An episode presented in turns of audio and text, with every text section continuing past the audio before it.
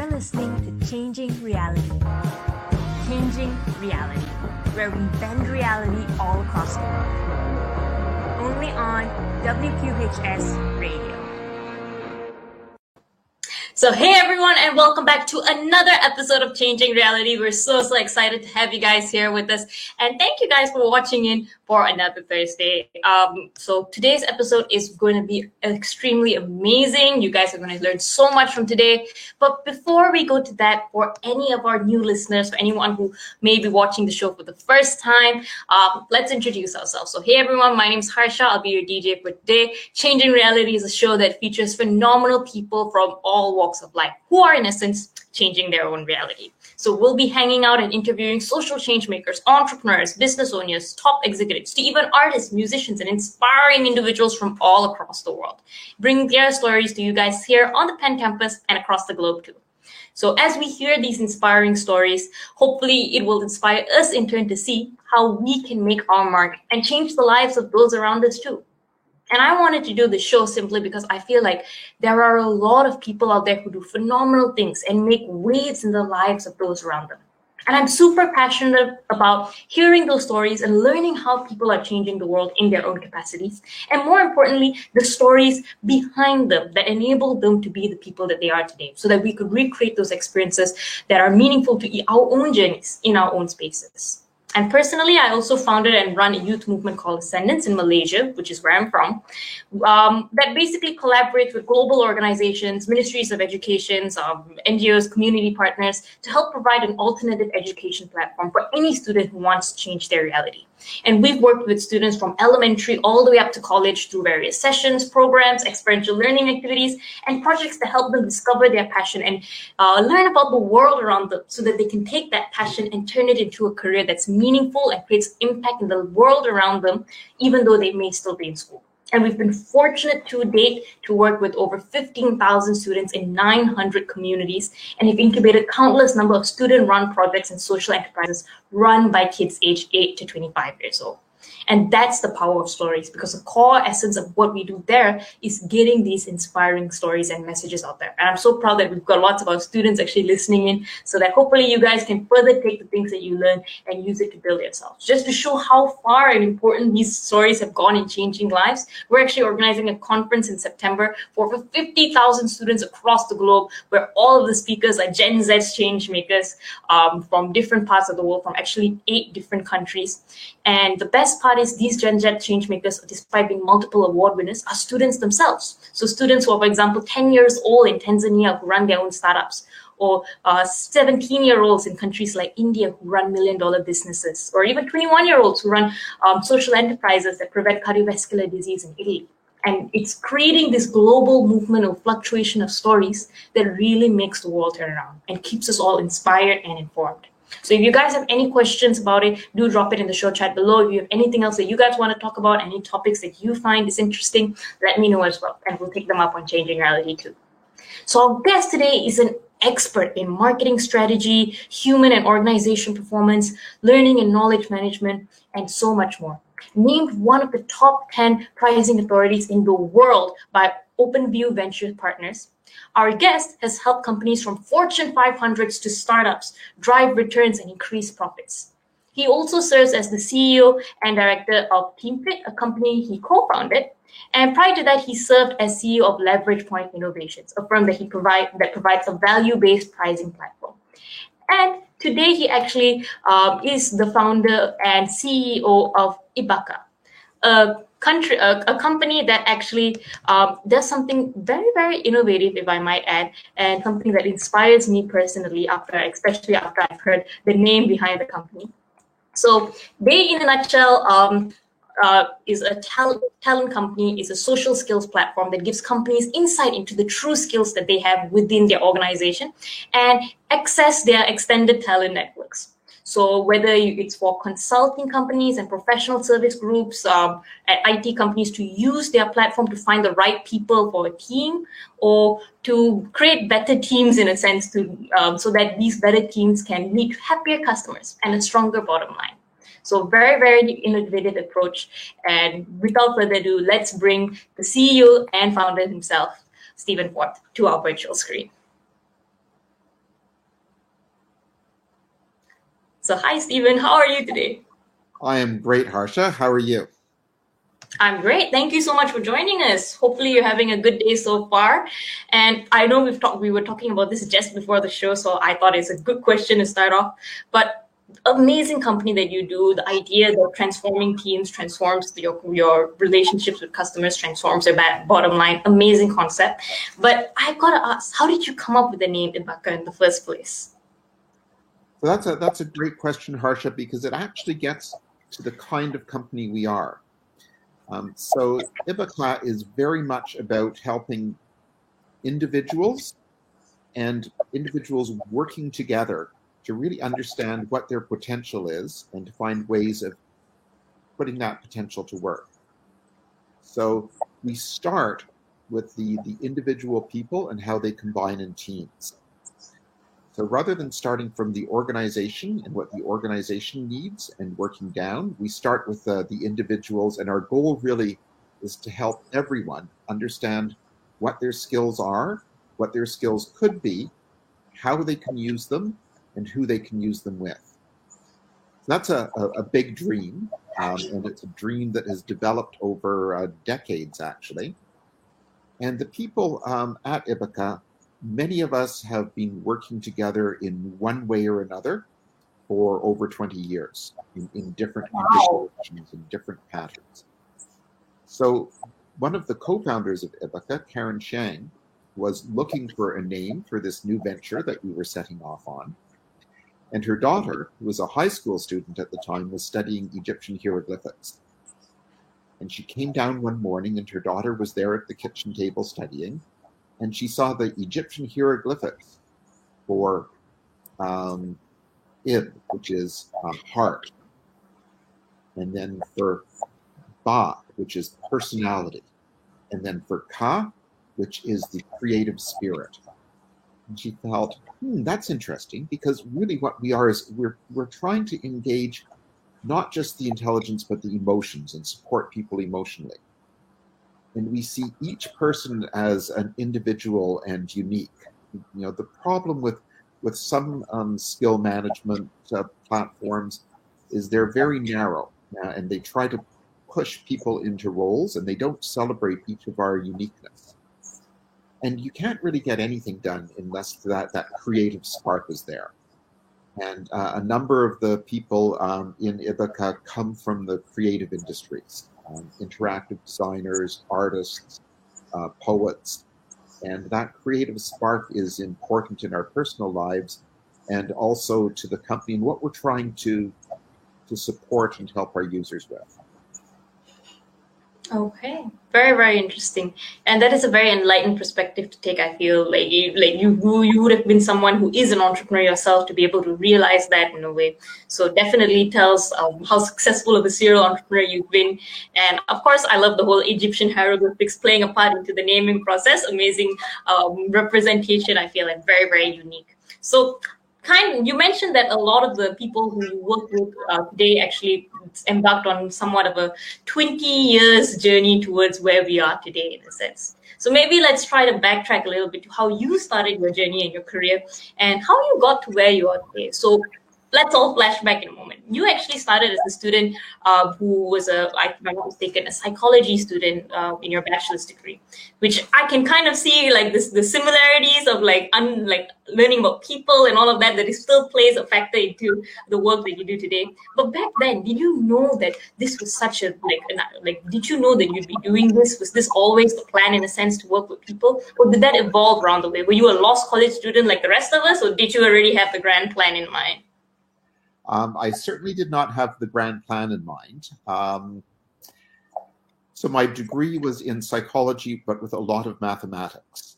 And today we would probably call it um, cognitive science. But back when I was in university, cognitive science had not really formed.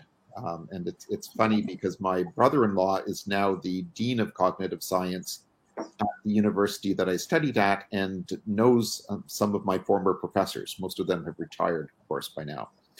Uh, but anyway, so no, I um, was very young when I was at university. I graduated when I was 18. And I felt no need to go directly on um, to do a master's degree. So I had been accepted into a number of master's programs uh, to do the sort of uh, mathematical modeling of uh, human memory and human cognition. But I thought, you know, you know, I'm I'm 18. I have time. I'll take a short trip to Asia. This is back in the late 1970s, and rather than you know going to Europe, it was much more cool to go to Asia.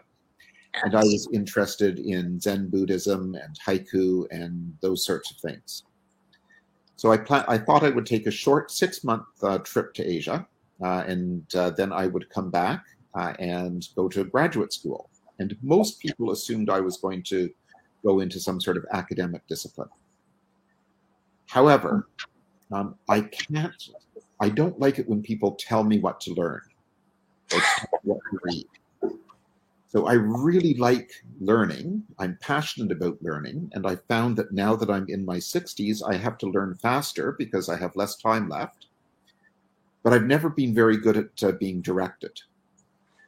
So I um, my, my short six month trip to, to Asia uh, ended up taking 10 years. Okay, a little bit longer than expected, I see. Longer than expected. And during those 10 years, I lived in Copenhagen in Denmark, which last time I checked was not in Europe. Oh, I'm so it's not in Asia.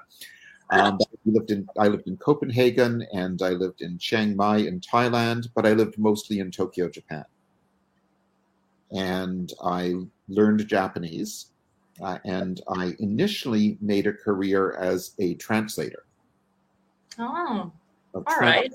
Japanese, English, um, and of a variety of different things um, economic reports, patents, um, art works, poetry, uh, songs, all, all sorts of different things. And I really enjoyed living in Tokyo. And my wife is Japanese, and she is an artist and runs a design studio. That's actually how we ended up in Copenhagen. Is she was running a design studio in Copenhagen, um, and I chased her there. Uh, but anyway, uh, so we ended up uh, getting married, settling in Tokyo. Um, I became a uh, professional translator, and she became, and we had three children.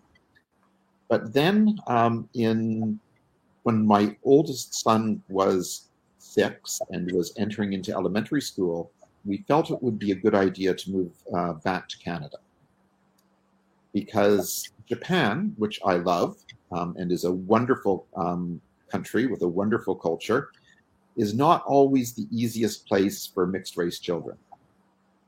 So we wanted to, um, you know, to come back to a place uh, where there was more openness and tolerance of the kind of, uh, of family that we had. Uh, and also, um, I found that in Japan, one can make a living, a living, quite a nice living, by being a white man. Uh, you, know, you, can teach English, you can do all sorts of things, and you, it's really quite a comfortable existence. And comfortable existences do not lead to excellence. So I decided to, one of the reasons that we decided to move back was because we felt that it would be too easy to be complacent um, in, in our careers in Japan. And we wanted to go to a place where we could create something new. In Vancouver, um, Canada, where we settled, you know, is, is an interesting city. Um, it's quite a raw city. It's a, a young city. Uh, it's undeveloped in many ways but it really is a place where different cultures come together uh, and where there's an openness and a huge celebration of cultural diversity. So we ended up settling in Vancouver um, at the end of the 1980s, and I was basically unemployable. Um, I could not, uh, for, for several reasons. One is um, at that time, people did not really appreciate the importance of uh, global business and the role that um, that Asia was going to play in the future of the, the global economy. Uh, and also, I, as I said, I I'm just not good at being told what to do. so, all right, I yeah. see that that oh, that's also an important factor of employment. But yeah, go ahead. And uh, so I couldn't find uh, a company that I wanted to work for, so I did the next best thing, which is I started one. And I started uh, a company with a um, a, a, Japanese woman who is a very successful um, simultaneous interpreter. Uh, her name is Yuko Yasutaka. She's still a very dear friend of ours. Uh, and we grew that company from the initial two of us to about 10 people. And I wanted to do something quite different. I, I could see what was happening around software and multimedia and all of the, the ways that the world was changing with new technologies coming on board. And uh, Yuko wanted to stay very focused on her career in simultaneous simultaneous interpretation. So my wife and I bought her share of the company um, from her. And we went on and we grew that into a company that became known as DNA Media. And DNA Media was a diverse company. We did um, software localization, which is the translation of software from one language into another. Uh, from that, we got into television production and we worked with NHK, the Japanese broadcaster, uh, to develop uh, TV shows and TV series. Uh, and from the combination of the software and the television work, we got into interactive media. And we did a series of interactive media projects, um, the Silk Road, which was you know, about the, the trade and cultural exchanges between uh, China and across Asia uh, and into Europe. Uh, we did one on the Klondike Gold Rush, which was the you know, what led to the development of the Alaskan and Seattle and Vancouver economies. Uh, we did one Star Sites, which was how the night sky has inspired the human imagination, um, and so on. Um, and one of the, the most interesting ones was with Glenn Gould, the uh, classical pianist and composer and media artist. But anyway, as we were doing that, we brought together a lot of really interesting people um, from all over the world, from Korea, from Japan, from Poland, from um, from France, and we built a, a, global network of people who were interested in how interactive media um, was changing the world. And many of those people still work with us today.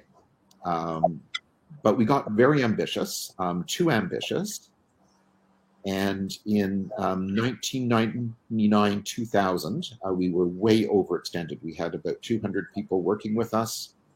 Uh, we um, had no external capital, it was all self funded. And in, as, as I'm sure many of your audience know, um, in 2000 was what we call the tech wreck. And mm-hmm. Um, our revenues um, basically collapsed and we had to completely restructure the company. We sold most of it to different places. We refinanced our house. Um, we uh, and and basically did a complete restructuring of our lives and our finances and how we work. It was a very painful experience.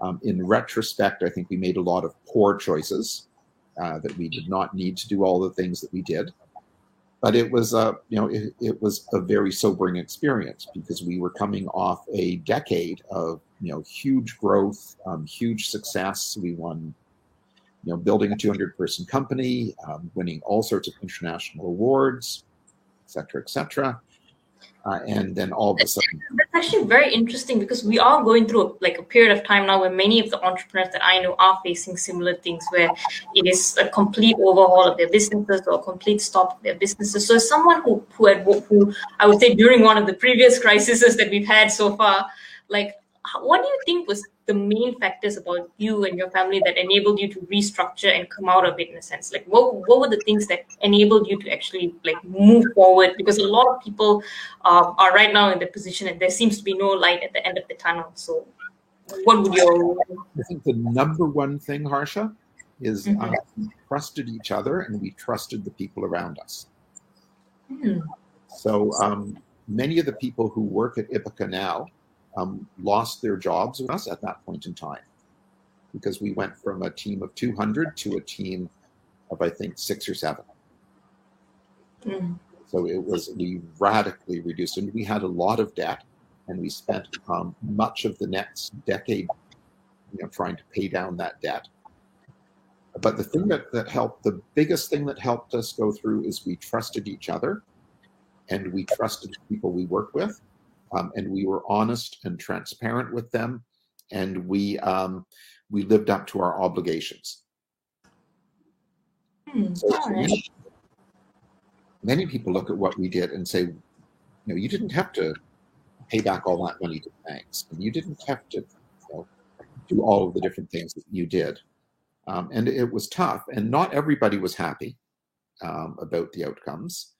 Uh, but you know, we were able to uh, to survive. And then I think the other thing that was really important, in addition to trust, was the ability to reimagine um, ourselves, reimagine who we are, what we're doing, learn new skills, um, find new new ways to apply those skills. Because we went very quickly to create a company that initially we called Recombine, right? Mhm. Combining in all sorts of different ways. Uh, and then one of the people at the company um, shortened that to Recombo. Oh, So from DNA Media, uh, we restructured into a company called Recombo, um, which um, had a sort of interesting history and it was sold two or three years ago for, for quite a bit of money. So for you know, tens of millions of dollars. So it had a happy ending. Um, it had it had a rough um, journey, but a happy ending. Uh, so uh, and and it was um, we changed the name of that company from Recombo to Agreement Express um, al- along the way. So, but I had left um, Agreement Express in I think 2005 to sort of refresh, rethink, um, you know, explore some other ideas. And one of the ideas that we explored was you know, how can we use um, social tagging systems and social media to create new ways to approach learning? Mhm. And so we created a, a platform that went through a number of different names. Um, probably the best of the names was uh, was uh, ThoughtShare. No, actually, ThoughtShare was a different one. Um, ThoughtShare was one of the 1990s companies.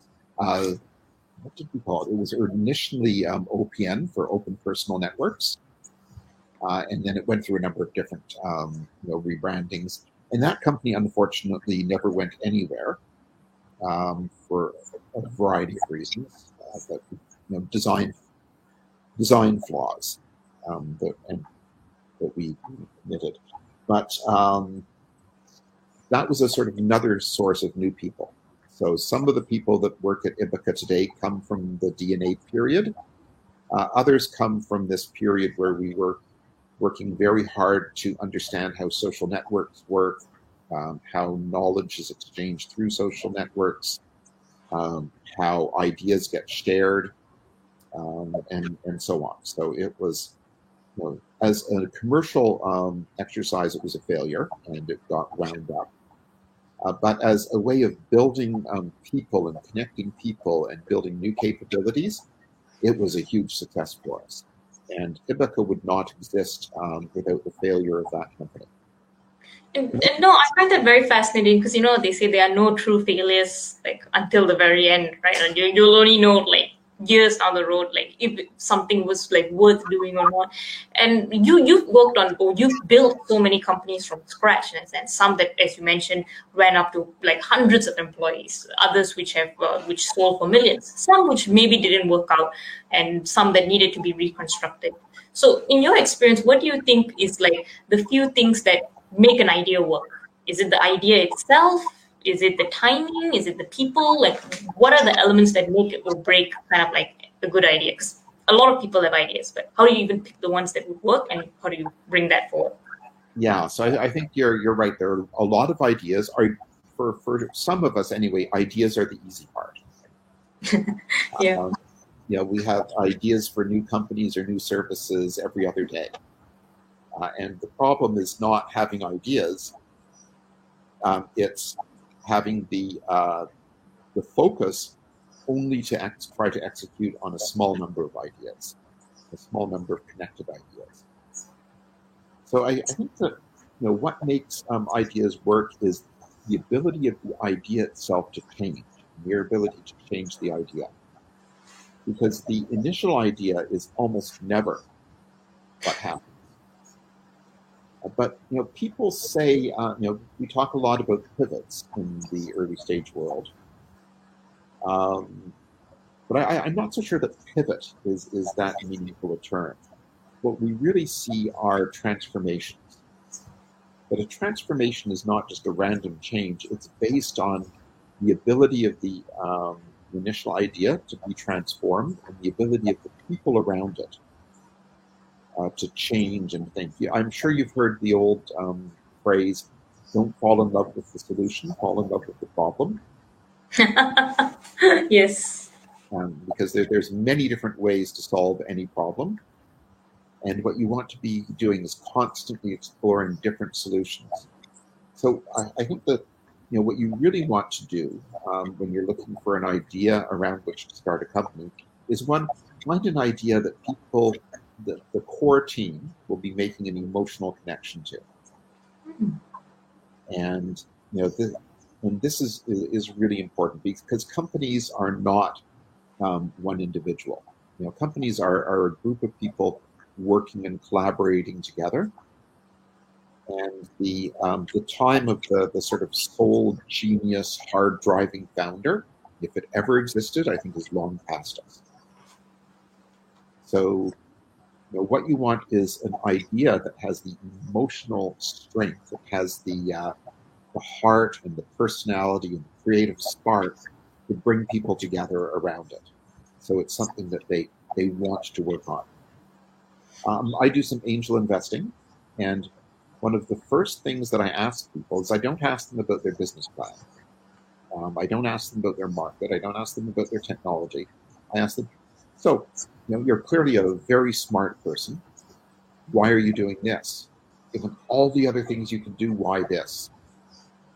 And the answers to those questions, um, you know, if a person says, "Oh, this is what's going to make me the most money," chances that we'll or that I'll invest are virtually nil. Um, there's lots of ways to make money, um, but the goal of a, the purpose of a company is not to make money purpose of a company is to create value for for for people, either customers or society. It's to create value. And if you're not creating value and you're not passionate about creating value, your company is not likely to succeed. So, so, so a good idea is one that has those, those two characteristics. It binds people emotionally and it has the ability to change and transform. Does that make any sense? I think it makes perfect sense. And I really love those two components. I feel like like as someone who runs my own business, like like a lot of what we do is around those two things. Even like in the people we work with or the people that we get to be part of our teams, it's always do you connect with our goal? Do you connect with our idea? And like is this something that, that you would be willing to kind of like like not just connect with, but would make you want to be part of it, that you would kind of like be happy working on this, be inspired working on this every single day. And I feel like when we flip that the other way around, that's how the business should should run in a sense. So it's not just for the people committing that love; it's that business committing that love back to the people. So I definitely agree with what you say. And you mentioned that, that a lot of the people that you work with also from different parts of the world. They are people from different cultures, different spaces, maybe even different industries. How do you and, and you may know them, but coming when they come together as a team, they've got to not only work with you, but they've got to work with each other in a sense. So how do you kind of like facilitate that collaboration around a shared idea? I feel like like it's a double-edged sword when people are emotionally connected to an idea because on one side everyone's passionate about it, but on the other side everyone is very passionate about it. So they will defend their opinion or what they think is best as far as possible. So how do you make how do you kind of like facilitate the collaboration of a team that is from different demographics, different parts of the world, and still bring everyone together for that shared vision. I mean, as the CEO, that's kind of like your point job in a sense. So. Yeah, that's that's job number one, isn't it? Uh, so I think that the um, there, there's a couple of things uh, that make that possible. One is what we were talking about earlier: um, fall in love with the problem, not the solution. Mm-hmm. Realize that there are always going to be multiple different solutions. And then one of our uh, senior engineers has a great phrase um, strong opinions, weakly held. oh, I like that. I like that. Yeah, elaborate more, please. No, I think that's a good one. yeah, it's uh, and it's true, right?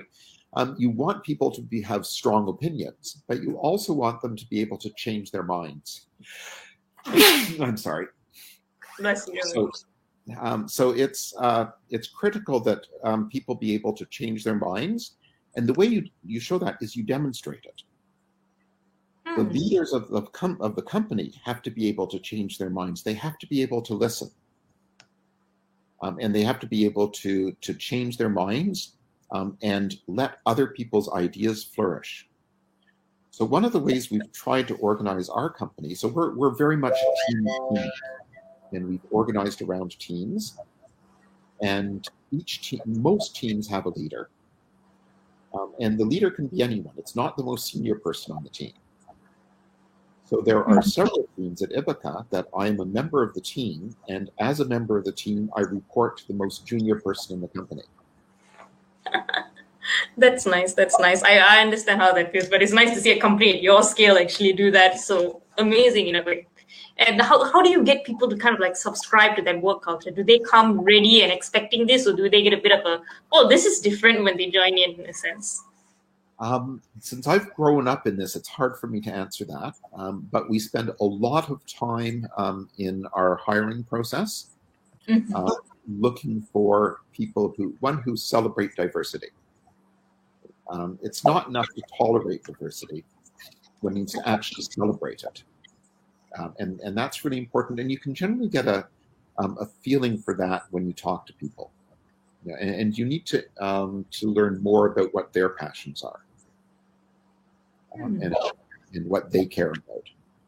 Uh, the second thing we, we really look for is people who are, again, not just willing to learn, but for whom learning is sort of a core part of who they are.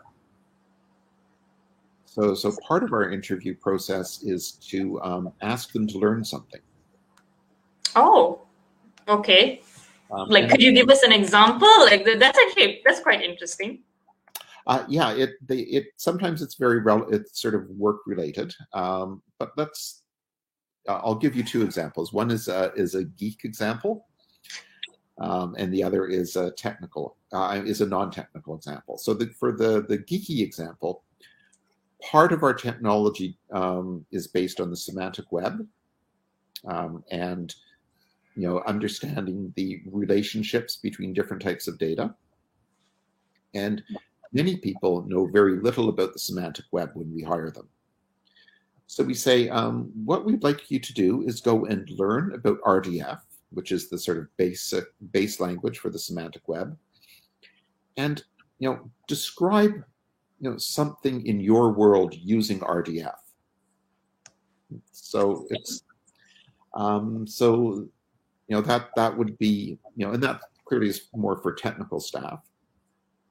Um, or another, you know, um, Ibbaka is uh, is very deeply um, ingrained in the design thinking approach,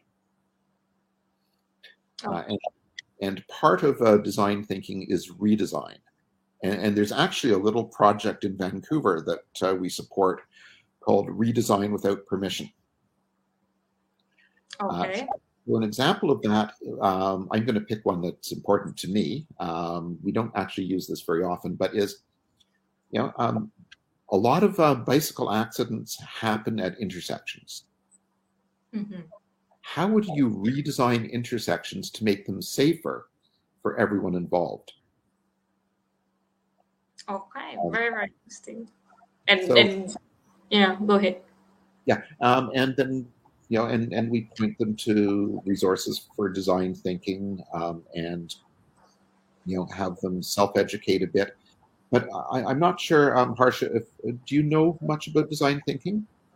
Yes, I know a little. I actually uh, watched a bit of your talk as well. Um, I think it was a design thinking approach that you presented at Intersection 19 in Lisbon, if I'm not mistaken. So um, Yes. correct me if I'm wrong. So that was very interesting. And I have studied a little bit about design thinking, but feel free to explain it briefly for our audience who may be tuning in because I thought your approach was pretty interesting in a way. Well, I, I think yeah. So, so as you know, uh, Harsha, the critical um, first part of design thinking is around empathy. So, um, you know, and, and this is why um, design thinking challenges are a really interesting way um, to to get at how people think and feel, because we're we're looking at how those come together, right? How the emotional and the intellectual come together, and design thinking is is a great way um, to do that. So let's go back to the bicycle example. So, you know, a lot of people focus on empathy for the cyclist. However, you're not going to solve this problem without a lot of empathy for the car driver or the truck driver. Okay, I see. I see. That's an interesting way of like an interesting point of view as well. So how? So like when what responses do you do you get or what do you look for in a sense since this is part of your interview process like yeah, so I, I, yeah I, so, I like the whole like empathy for the like truck driver and all but how does that like work in a sense so so we we ask people to um to explain you know to talk through you know how they came up with um you know with whatever solution they propose um, and what we're looking for are, are a few things one is do they show empathy for all the different stakeholders? How widely do they think of the stakeholders? Um, but the empathy part is critical because that's what we're looking for in the, the people that we, we want to work with. And you can tell right by the tone of voice and how they gesture, um, whether their eyes light up. Uh, you know, you, you, you can tell if they're they're engaged and, and they actually have empathy for the, the different people involved. Then we, we look for um, you know the um, the ability to um, generate different solutions. So so not just to get um, tracked on on one single solution, but you know there's this willingness to explore. And then you'll remember we were talking about um, strong opinions, loosely held. Yep, yep. So we challenge people, um, and we are looking not so much for the logical um, response to the challenge, but to the emotional response. Because you know, not not everyone responds well to being challenged uh, and to having their their ideas challenged. And we want to, to really understand um, how they respond to, to challenge and objections, because they're they're going to encounter a lot of those. Uh, many years ago, when I was running DNA Media, I had a, a, a somewhat similar approach um, but we would ask people questions um, until we got to things that they didn't know. And one of the things we were looking for is an acknowledgement. Um, I, I don't know that. Because some people try to sort of bullshit their way through that, um, and they think that's the right thing to do. But we were actually asking for the, we were looking for the acknowledgement of lack of knowledge. Because if you if you are not able to recognize what you don't know, you won't be able to learn. And learning was was so important to us. So coming back to you to, to your initial question, of how we got off on this thread, um, you know, how do we we recognize and hire people? Um, another uh, really important part is um, is just spending time with them um, and seeing how they behave in social situations, um, seeing uh, how they resonate with other people in, in, who are already in the company, um, and, and, just trying to get a feel for, for how they interact with other people. Hmm. So um, you know, it, it's a combination of, of, those things. We spend a lot of time um, hiring people, and uh, the other side of that is we are very loyal. so, um, you know, one of the most important um, ingredients in a company is trust. Um, and you're not going to have trust without loyalty no no and I, and I, I completely see where you're coming from and I and I one of the things that I really believe in is that the people in a company reflect the output of the company and it reflects what the company actually does and how it carries out its service. And I feel like even when you were just sharing earlier about the definition of what your company name is and like what it translates to I feel I, like like in order to actually like put all three of those elements like really out there I think you need the company culture to match. And I feel like that hiring process that you have facilitates that very well. So that that is brilliant. I'm so glad we went on that thread. Actually, I feel like it, it breaks a lot of perceptions about what do you look for as, as a student in in a company in a sense, and that is very important. And like moving on, like today into like the work you do um, with the bucket, like when you actually work with your clients, when you actually work with your stakeholders, do you see that company culture seep through into your interactions? And how important is it like like that that, that actually happens? So you know, I think it's hard for me to answer that honestly because um, that's a question it would be better to ask our customers, mm-hmm. uh, the people we work with. Um, but we try um, the way that we try to make this come alive um, is one is by referring back to our values when we need to make difficult decisions. Mm-hmm. So things like um, that, and sometimes you might think, what does that have to do with the company's values? So, for example, um, what is your data architecture? Mm-hmm. And you know, I would say that for a modern uh, company, uh, your data architecture or your data model is your DNA. Um, it, uh, it, defines what is going to be possible for the company. Um, and so that better reflect your values. You know, is your data model open or closed? Um, who gets access to the data?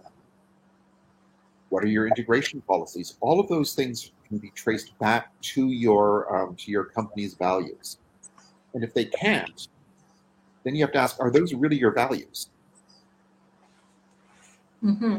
So, so values really count when you're when you're making decisions, and they have to be referenced when you're making decisions. Um, another, you know, part of what one of our, our key values is, you know, we try at every at every interaction with people we meet, whether it's a competitor, um, a possible customer, um, a former employee, um, in those interactions, we try to create value for them. And we, we, we believe in creating value first. So, uh, and, and one way to think about the, um, the, the, the, social economy um, you know, is it's a gift economy. It works by giving gifts. And you should give, you need to, to give gifts before you should have any expectation of, of receiving a gift. So, um, you know, we, we try to code our values into everything that we do, into how we sell, and how we deliver, how we design, so how we architect our, our software and our, our underlying data, um, to how we approach data privacy and data ownership. So let, let me give you a, a, um, a concrete example. So one of the things that Ibbaka Talent does is it creates um, a skill profile most of um, most skill profiles are created in the context of working for an organization. Mm-hmm. However, it's the individual who owns the data about themselves. So when you leave the organization, your skill profile goes with you. It's not trapped within the organization where you originally created it much of it. Now, there there's there are certain um, issues around proprietary information that need to be managed. This becomes a design challenge. But basically, any information that has been collected about you or that you have generated about yourself should be your property, and it should travel with you throughout your career. So that's a big shift in how people think about this, right? Um, you know, yeah. usually HR departments assume that any information that they collect is the company's property, not the individual's. But that's that's not productive over the long term because you know think of a large company, um, say IBM for example. So um, IBM has many extraordinarily talented. Well, first of all, IBM is a very good job um, of help supporting its people's learning and helping them understand their skills. Um, so they're not an typical customer, by the way but I have some insight into how they approach this, and they do a fantastic job. So when a person leaves IBM, um, all of that information sort of falls into a black hole. But many of the people that leave IBM end up either contracting with IBM, they become contractors, or they become customers of IBM.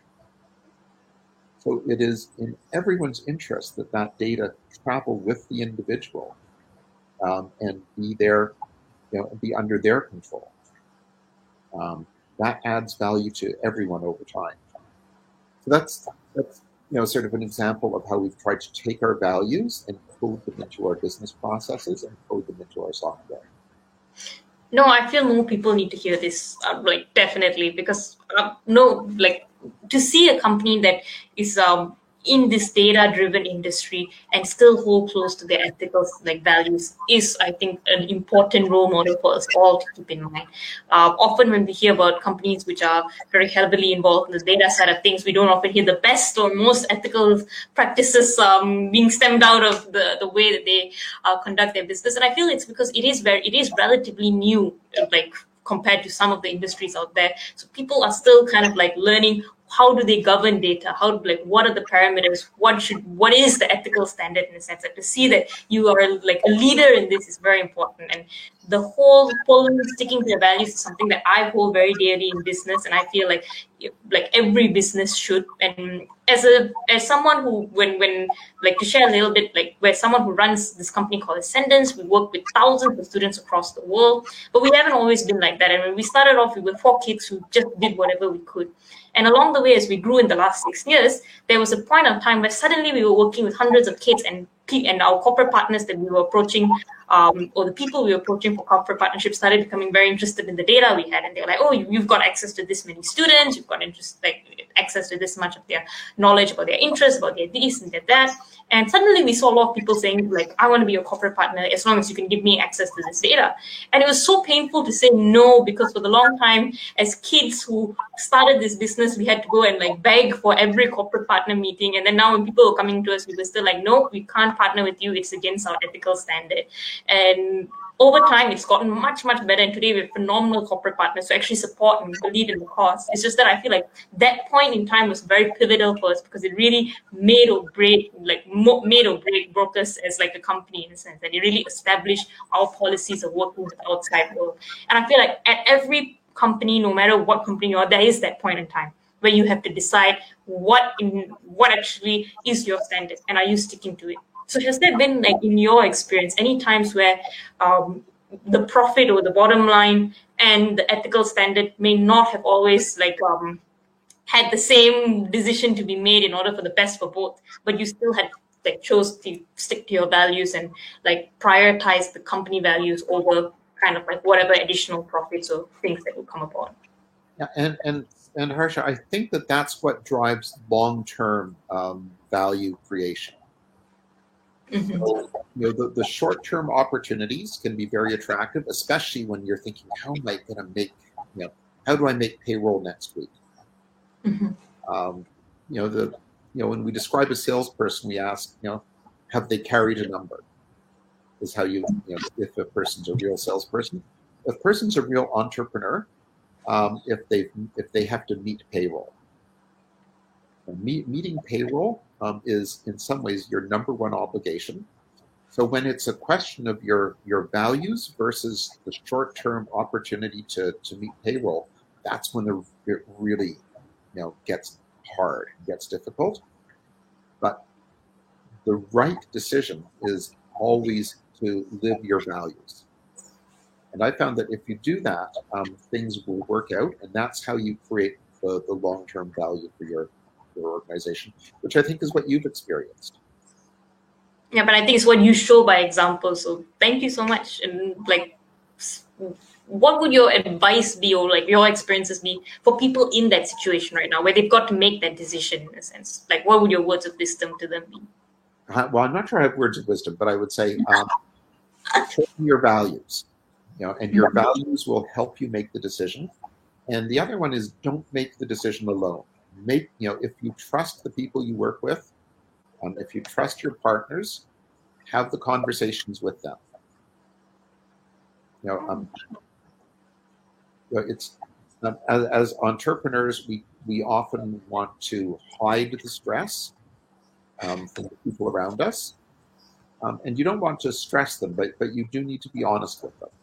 And you know these organizations thrive over the long term because of trust, um, and you you earn trust. You you know nobody um, is nobody does. Know, what's the right way to say this? You have to earn trust, and you earn trust um, not in the easy times, but in the hard times. All right, that's true. That's true. And today, like as someone who like i think um, your the company was like started in 2015 today you've weathered the pandemic and are still doing amazingly you've um, branched out to i think also um, ibbaka um, if i'm not mistaken you ibbaka market and then you have the talent division as well. And you seem to be going strong. The company seems to be amazing in a sense. How do like where how do you like what's your words of wisdom of building trust with your clients on the other hand so at a regular time and also during this pandemic where everyone is very jittery and everyone is very or extremely more cautious than they were before in a sense. So i, I think again it, it, it's really the same. You have to be open and honest with them um, but you also have to be willing to uh, to compromise and to meet them halfway um, to understand that their business is changing um, and as their business changes their relationship with you is bound to change and you know to you know your your goal is um, you know and, and we've achieved this with a number of our customers is to be seen as an insider rather than an outsider mm. so, so, bad things will still happen um, but they will tell you in advance um, so you, that you don't get blindsided and that you can uh, prepare uh, and you know I, you know, this during the pandemic was not the time to stick to the, uh, you know, the, the fine print in your contracts. yes. It, it, was the time to be flexible um, and to find new ways to create value, uh, and you know, do everything you can to support your customers uh, and your people, because it's really that web of relationships that you're you're creating and sustaining over the long term um, that's going to you know create true wealth you know wealth that is um, emotionally sound um, that is there for the long term now i have no aspirations to be a billionaire um, but i would like to create lots of millionaires so mm. Rather than um, myself being a billionaire, I would rather create um, a um, hundred millionaires. You know, I, I really love that you said that. That's actually one of our sentences, kind of like models in a sense that we use. It's it's not about one person being successful. It's not about one person making the billions. It's about everyone being successful. So making as many people successful and creating that flow of kind of like resources, the flow of wealth to help others be where you are today. So I, yeah. I like it, it's just so great to hear someone else say this, and it's amazing. And um, kind of like as we wind down like our conversation today, maybe you could share with us a little bit about how you like how you actually work with your clients with the, the work that yeah, Ibbaka does today to help other people grow and to help their businesses flourish. Well, I think actually, it, and I'm actually going to take it even beyond that. So one of the things that um, so Ibbaka has deep roots in um, both uh, the, the skill and skill management and performance management, but also, as you mentioned, in pricing and specifically value based pricing. Now, conventionally, value based pricing was all about the economics, you know, um, how much differentiated value you were creating for a customer and how much of that you should capture back in price. But over the, the past decade, we've come to really understand that there are two more equally important dimensions to value. So one is the emotional value, mm-hmm. but another one is uh, is what Karen uh, Karen Chiang, my, my partner, calls community value. Mm-hmm. So, so, how um, are you helping your customers create value not just for themselves but for their community? Uh, and I think this is going to become increasingly important over the, the next decades as we come to understand that you know the things that we do ripple out into more and more parts of the world. And um, as individuals and as organizations, we have responsibility for those as well. So, you know, and this is the uh, the perspective we we bring to our customers as well. So, uh, we try to help them understand the economic, emotional, and community impact that their solutions have on their customers and their communities, and that provides the the, the framework for decision making around how to innovate um, how to create value, how to capture value in price, what skills are needed to support the innovation. All the different threads come together there. I'm not sure if I answered your question. No, no, no. You did. You did in a way, and like, like you could also share a little bit about maybe some of the services that you do and work with your clients to to, and or a story maybe of how you like facilitate that for your clients to create their shared value in a sense. Yeah. So, um, sorry, I, and we are a little bit over time, so I'm getting. No, no, no worries, no worries. Like, um, but, but very quickly, um, you know, art. So, um, we work mostly with organizations that are in the process of innovating. Mm. Uh, and they want to make sure that the innovations that they are investing in um, are going to create value. And they also need to make sure that both they and their customers have the skills required to realize that value. So most of our customers come to us um, inbound. So they, they, look at our website and they, they come to us. And then from that, um, we work with them to, to create um, you know, sort of a vision of what the future could be. So um, how will we go about understanding the value of this innovation? Who is it valuable for? How will you price it? how what skills do your people need um, along the customer journey? What skills do your new customers need along the customer journey? How do we pull all of those together to create a value model, a pricing model, and a skill model that will make the innovation successful? Okay, and that is a very needed service. I feel for a lot of people who are in that in that midst of innovation, as you said, especially in this time in this pandemic, where like to, to just quote um, a previous guest we had, it was uh, he is professor he actually does research, and one of his recent researches in the industry was about how this pandemic is the best time to actually, if you can, spend on innovation and actually spend on marketing and innovation to bring your business because it's the time that new technologies that people are thinking about doing things differently. So more and more, I feel that your work is relevant and that the services you provide could probably help a lot of the startups or the owners of startups who are watching today um, actually bring themselves to the next level and make that transition in, in a sense. So absolutely amazing. And maybe just like I know we're a little bit over time as you mentioned, but I thought like just to end it off with like one last question in a sense for many students who are watching this, I'm sure they're probably in awe in a sense that we could do something so innovative, so um, that's still in this technological field, and at the same time, something that is so close to heart and they may not know how they're going to find this in their lives in a sense. What is their ibbaka in a sense like moving forward? So how like what's your advice for all of the students out there who are still exploring what they love doing but want to maintain that standard that ethical standard to whatever it is want to have that passion that you have and want to ex- make that change as you mentioned economically uh, socially in the community? How do they find something that could do all of this as you have done well, I think that one thing is they're going to have to create it. Okay. Um, and so I, I, think sort of two really important thoughts. Um, if you're doing something and you're not learning from it, it's time to change.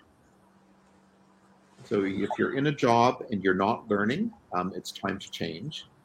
And then the second question, are you building relationships that will last for the rest of your life? So if all your relationships are transactional, you're not building the kind of network um, that will support you throughout your life and career.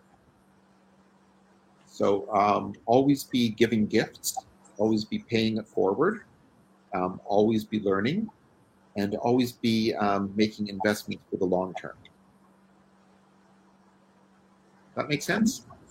Very much so. And I think it's a brilliant piece of advice. And your whole session has been so gold, I would say, for, for me at the very least. If I've ignored anyone in the audience, I'm sorry. But I think I've just been very wrapped up in your story and those those ex, those exceptional nuggets of wisdom that you've put in through it. So thank you so much for actually spending your time with us and actually having this conversation and sharing your thoughts and experiences. I think it is very, very valuable to a lot of us. And it's given me personally a lot of things that I need to go and think about and like put into place. So thank you so much for being on the show. I hope you had fun too. Okay. Well, thank you very much. And I really appreciate having had the opportunity. All right, and for all of our audience, if you like, please do rewatch this and make sure that it sinks into your mind and you get all of the info that you can from it. And uh, with that, I think our conversation for today has come to a close. You guys have been watching Changing Reality, and I'll see you guys again next Thursday. So thank you guys. See you then. Thank you, everyone. Bye. You're listening to Changing Reality. Changing Reality, where we bend reality all across the world. Only on WQHS Radio.